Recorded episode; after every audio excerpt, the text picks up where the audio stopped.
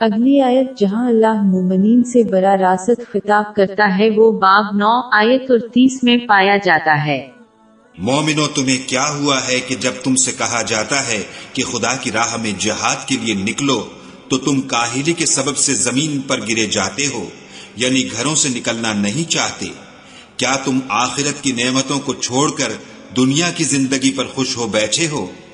دنیا کی زندگی کے فائدے تو آخرت کے مقابل بہت ہی کم ہیں۔ یہ آیت واضح طور پر ان لوگوں پر تنقید کرتی ہے جو اسلام میں اپنے عقیدے کا اعلان کرتے ہیں، لیکن اللہ کے کام کو بجا لا کر اس کی اطاعت میں کوشش نہیں کرتے۔ اس کی ممانتوں سے اجتناب اور صبر کے ساتھ تقدیر کا سامنا کر کے زمین سے چمٹا رہنا کسی کے مخصوص راستے پر حرکت نہ کرنے کا اشارہ ہے۔ یہ راستہ وہ سیدھا راستہ ہے جس پر تمام اسلامی تعلیمات میں مسلمانوں کو سفر کرنے کا حکم دیا گیا ہے۔ یہ عجیب بات ہے کہ کچھ مسلمان آخرت میں اللہ کے نیک بندوں کے ساتھ آخرت کی خواہش رکھتے ہیں لیکن وہ ان کے راستے پر چلنے میں ناکام رہتے ہیں۔ جس طرح ایک شخص اپنے دوست کے ساتھ ختم نہیں ہوگا اگر وہ دونوں اس دنیا میں الگ الگ راستوں پر سفر کرے اسی طرح مسلمان نیک پیشروں کے ساتھ ختم نہیں ہوں گے اگر وہ اپنے راستے سے سفر کرنے سے انکار کر کے زمین سے چمٹے رہیں یا اگر وہ راستہ اختیار کریں۔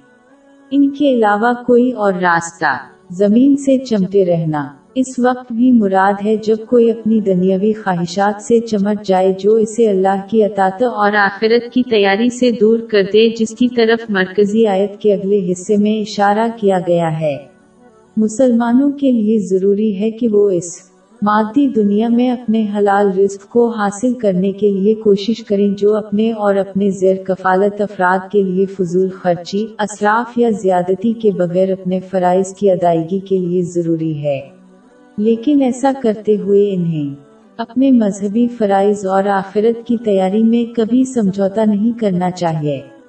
انسان کو اپنے ساتھ ایماندار ہونا چاہیے اور اندازہ لگانا چاہیے کہ وہ دنیا کے لیے کتنی محنت کرتے ہیں اور آخرت کی تیاری کے لیے کتنی لگن کرتے ہیں اور اگر ضروری ہو تو بہت دیر ہونے سے پہلے اپنا طرز عمل بدل لیں۔